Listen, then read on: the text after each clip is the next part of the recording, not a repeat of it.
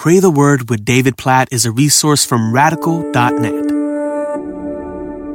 Isaiah chapter 55, verses 8 and 9. For my thoughts are not your thoughts, neither are your ways my ways, declares the Lord. For as the heavens are higher than the earth, so are my ways higher than your ways, and my thoughts than your thoughts. This is one of those good reminders in the book of Isaiah that God is so different from us. And if we're not careful, we are prone to miss this on a daily basis. So when we hear God say, My thoughts are not your thoughts, neither your ways, my ways, we need to be reminded that there's a way that we are prone to think that is so different from the way God is prone to think. There's a way we're prone to live that is so different from the way God wants us to live.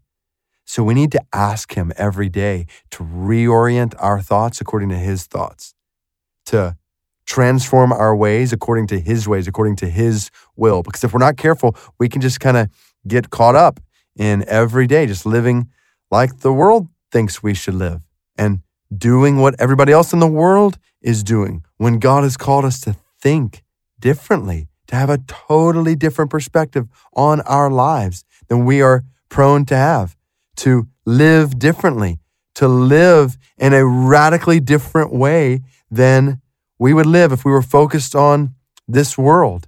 But the challenge is, if we're not careful, we can just get caught up in going through the daily motion according to the thoughts and ways of this world, and we can miss out on the way God has designed us to think and live. So we need to pray, in a sense, like every day, in some way, to pray, God, transform our thoughts to be like your thoughts. Help us to think in ways that are pure and holy. Help us to desire that which you desire.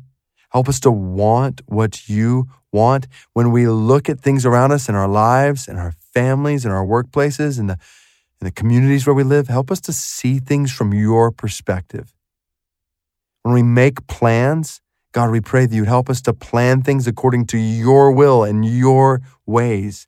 We pray that you would reorient our thinking and our acting around your word and your will. Help us to live and think according to what's going to matter for all of eternity, not just what's going to matter today. God, we are so tempted on a daily basis just to focus on what's right in front of us that we lose sight of people around us that you've called us to love, care for, share the gospel with. We lose sight of what really matters in the world. We get so busy doing all kinds of things, all kinds of details. We lose sight of that which is most important. God, help us not to do that.